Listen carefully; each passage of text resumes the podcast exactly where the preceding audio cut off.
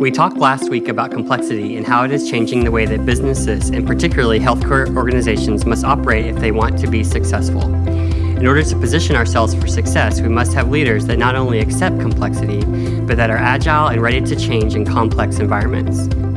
This is a Cook Children's podcast. Welcome to Pediatric Leadership, the New Medicine, with Dr. Justin Smith, helping physicians become innovators in medicine. Now, here's Dr. Justin Smith. Today we are talking again with Mary Uhl-Bien. If you didn't catch our last conversation, go to checkupnewsroom.com slash pediatric leadership for episode six, What is Complexity? Understanding the answer to this question will be important to discussing how you can learn to lead through complexity. Once again, Mary is the BNSF Endowed Professor of Leadership at Texas Christian University. She teaches in the Advancing Healthcare Leadership class, which is a combined initiative between Cook Children's and TCU. Mary, thanks again for coming on. We're, I'm really excited today to kind of further our conversation on complexity and then actually talk about some action items that providers can use to uh, help engage in a complex environment. Yeah, there's so much to talk about here, so I'm looking forward to it. So, tell me a little bit about the differences uh, between leading and complexity and why do you have to think differently in order to be successful in a complex environment the primary reason is because our traditional leadership models have set us up to think about efficiency and effectiveness they were developed for the industrial age, for a time when they were building factories and bringing semi skilled laborers into factories. And the question at that time was how do you control these people? How do you control them to get performance and productivity? That trend continued throughout the last century. We got really, really good at authority and control. We always knew that there were formal and informal systems but the focus became on the formal authority system. And as a result, we see in our organizations that we're very heavy on that system, on the idea of the administrative, operational, control kinds of systems. We're really good at it. But as we talked last week, complexity isn't predictable. It creates very different kinds of environments. And so what you need in that environment is agility or adaptability. And that's the main difference is we have to focus on adaptability rather than just the stability, efficiency, and control one of the things that stereotypically, but sometimes stereotypes have some truth to them, is that physicians aren't known for their adaptability. We tend to have pretty rigid personality types and ways that we like for our lives to sort of go. And so I think it's something that we have to be aware of that being adaptable is something that if we're not already good at it, we need to think about how we can become better at it. I think in many ways that's a fundamental aspect of human nature. There are a lot of people who don't like change. So it's not just positions, it's organizations and people in them as well, which is why we talked about complexity being so uncomfortable for so many people. But in business organizations, we've had to learn to be adaptable. We didn't have a choice. What happens is that the environmental pressures get to be so great that we have to adjust along the way. We really experienced this tremendously in the late 80s and, and early 1990s with globalization where global forces were pressuring us to have to be innovative. So we tried to do that, but the problem is we still did it with traditional leadership models. And I was realizing in the 1990s those traditional leadership models were not working for leadership and change environments. So we set out to do a research program thinking about how we could bring a different approach to leadership. And we used complexity and the idea of complex adaptive systems to do that this has been going on for quite a while, but I still feel like there's so much ground that needs to be made up. And perhaps there's industries that are doing better or worse on the whole. And again, I think it's another one of those things where we kind of talked about last time where you can say, oh, well, this is hard, this is frustrating, I'll just step back. But if you're an organization that gets it and can become more adaptable, become more agile, then you can set yourself up with a competitive, competitive advantage, particularly if your industry is behind the game. That's right. And so we've seen that we've got highly innovative and highly adaptive industries that are really good at this. And we also know that when we look at leadership in those industries, it's fundamentally different. It doesn't have the hierarchy in the same way. Terms we were hearing at that time were things like self management, empowerment, much more of a team environment. Uh, what we did is we set out to, to use a complexity model to think about complex adaptive systems. We engaged in a, a decade long research program where we went and we studied organizations to see what was related to adaptability. As part of that, we had a study in healthcare. So we, in the late 2000s, were looking at healthcare, six healthcare organizations across the country. And what we found from that was that despite the fact that organizations need to respond to complexity with adaptability, instead, healthcare organizations were responding with order. So we called that an ordered response. And that's tremendously problematic. On the one hand, we do know that healthcare needs a bit more efficiency because I think it's missed some of the movements that happened in business. For example, the IT movement. I, I still don't quite understand how that happened, but IT really didn't affect healthcare organizations in the same way that it did business. So, a bit behind on that and some other areas that could use more efficiencies. But when you go only with an ordered response, you're not preparing your organization for the adaptability or the agility that's needed. And I think what we tend to do oftentimes is we see a problem we realize that it's complex. And so we put together this huge team to address it. And then what ends up happening is we talk and talk and talk about the problem. And then coming to solutions is sometimes difficult because you can't get everybody on board. And we're all busy. I think that's true for all industries, but physicians particularly feel like they're, they're really busy and it's hard to get them engaged in in affecting change at times. I saw that physicians weren't included. I saw quite often nurses weren't included in these change processes. And then I saw administrators who were trying to bring in packages that would create order. So they were looking for tools that would standardize or that would create efficiency. But really, what's needed is adaptability, and that comes from what we call adaptive space. Let me explain the, the way that we present our model. We developed this into a complexity leadership model, and the way I describe it is in terms of systems. There are two systems in organizations. So the first system is the entrepreneurial system, and all organizations start out entrepreneurial. They're focused on learning, innovation, and growth. As they grow, they bring on an administrative or operational system, and that system's focused on efficiency and results. So it's converting ideas into something that produces numbers or performance that can keep the organization alive.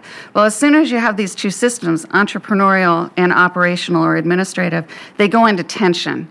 And so they battle it out. And whenever I ask an audience this question, which one wins in that battle, they almost always say the operational or the administrative. That's because we've taught managers and leaders the administrative system. They're really good at it. But what's missing in many cases is the entrepreneurial. So we need to have more entrepreneurial leadership.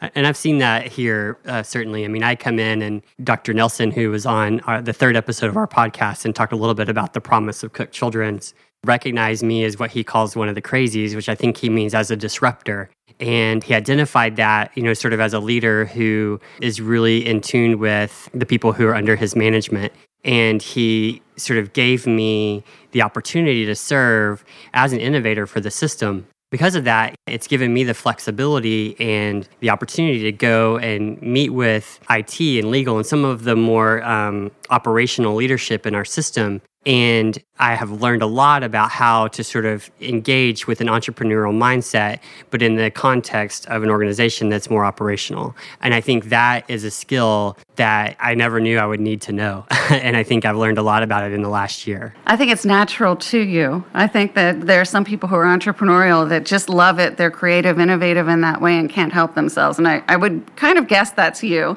Yeah. But I think there are others who can learn it as well. There are. And I think one of the things is even though like I knew I liked it, I had to learn the skills to do it. And so one of the best examples of that is um, we were working on um, expanding our uh, virtual visits or telemedicine offerings to our families. And you know, I came against several roadblocks, um, whether it be sort of the technological limitations that we had at the time, the uh, legislative administrations, uh, whether it was allowed or not, and in what context it would be allowed. And I ran up pretty quickly against a hard wall where it was clear that my full plan and this, you know, 20 point plan that I wanted to implement wasn't going to actually work. And so, what I did at that point is I stepped back and kind of looked at the wall and I tried to figure out where those holes might lie and where I could sort of fit at least the pieces of my plan that were most important to me through.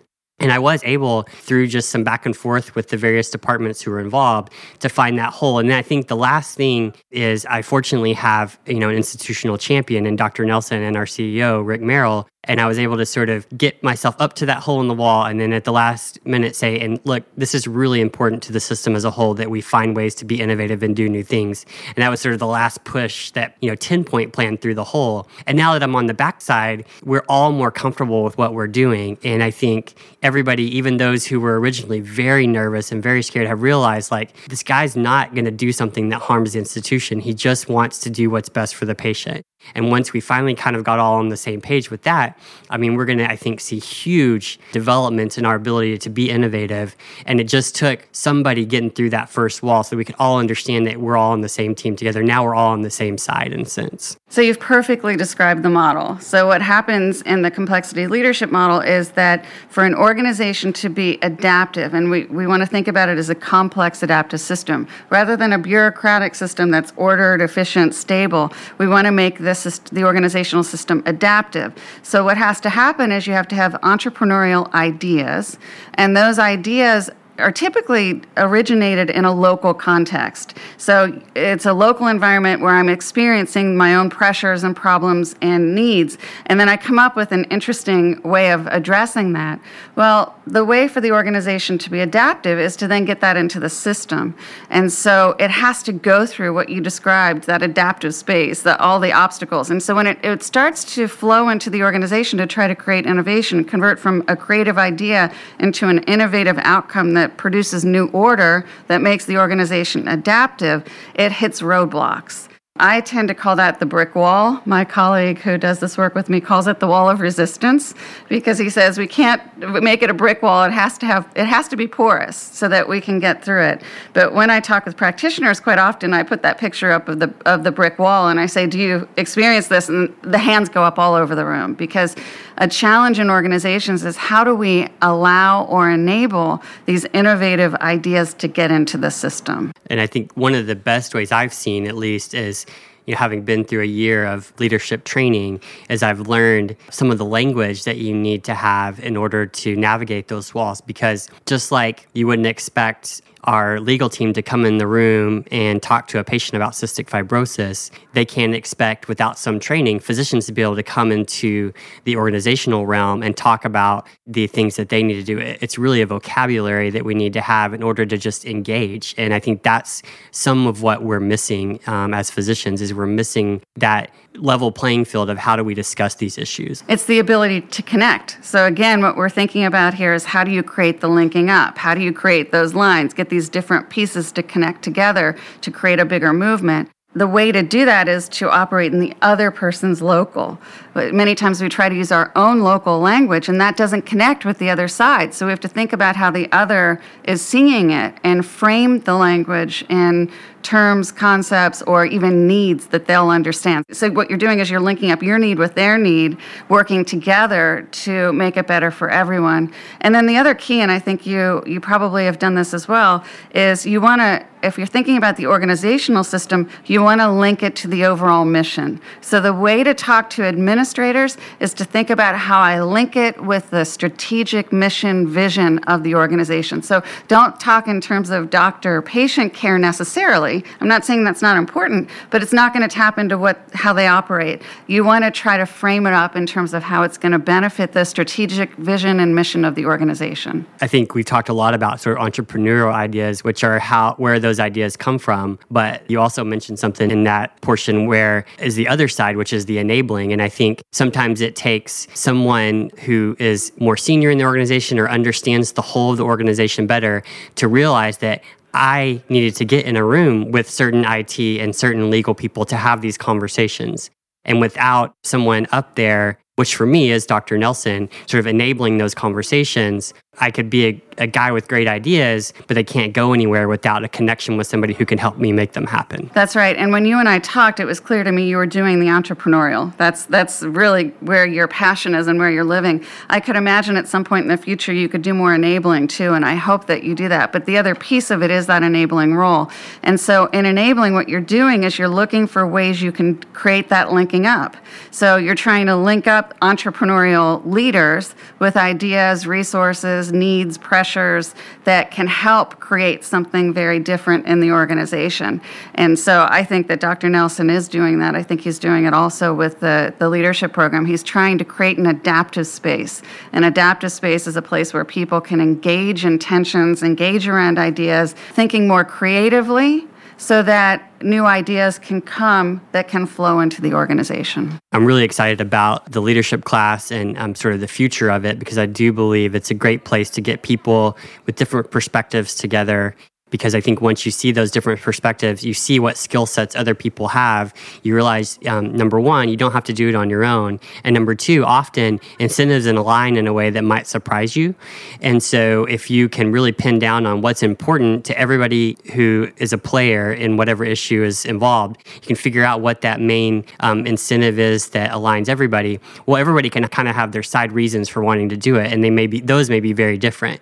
But if it's, you know, patient care is first or patient patient safety or um, patient satisfaction. I mean, I think clearly in healthcare, the patient generally sits at the center. And I think that's another um, important part is that we need to have patients involved early on in whatever change we're trying to make. And it's related to complexity because if we make a change that downstream doesn't benefit the patient or isn't what the patient was looking for, well, then often it falls flat. And we have all these great ideas. Um, health apps is one of the big ones. You know, there's a thousand health apps out there. They're downloaded at huge rates and then within a few weeks they they're not opened again. And I think we have to get everybody involved early with all the different perspectives so that we can actually affect change that's that's useful. And I think what you're describing in complexity term is this fundamental idea of need. So it's about understanding that everybody has a need. There's some kind of need that's driving them, and they're not going to be the same need. So your need is not going to be the same as mine. What we want to do is connect up or link up so that we can together address that need.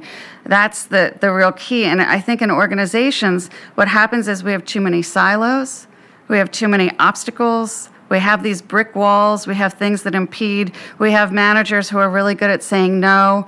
We have conflict and people not able to communicate across conflict. So, as soon as conflict starts to surface, rather than engaging in it and having a conversation, what we do is we back off we back off and we avoid. And in avoiding the conflict, we're not really capitalizing on the benefit that it can offer. As we wrap up here, I think a couple of things that are uh, important just in conclusion.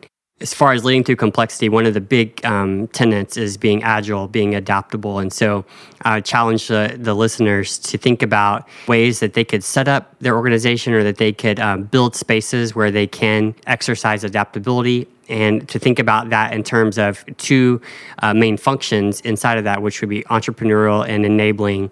And I, I, I, want you to think about how you could maybe get an idea and get it to the right person, get the right people involved, or how you may know two people who need to get involved and you could plug those two people together. Um, so think about those things um, this week. We're going to talk about um, next time about power and how you can exercise power. And of course, that factors into everything. And, and power is not a dirty word. So we'll talk more about that next week. But why don't you go ahead and close this out, Mary, and then we'll, um, we'll come back next week. I think that the key is for people to start tapping into their entrepreneurial spirit if they have it. So, if you're one of those who knows how to be entrepreneurial, find some other people who are doing it, and just so you have a support system. So the, they can help you because one of the things you need is tenacity. If you run up against an obstacle, you can't give up. The other thing you have to do is find a sponsor, and that's an enabling leader. The other piece I would say, and I we've talked about it, Justin, but I'm not sure if it's there enough in, in this particular organization, is the enabling piece. And I think there's a real opportunity for people to develop more enabling leadership skills.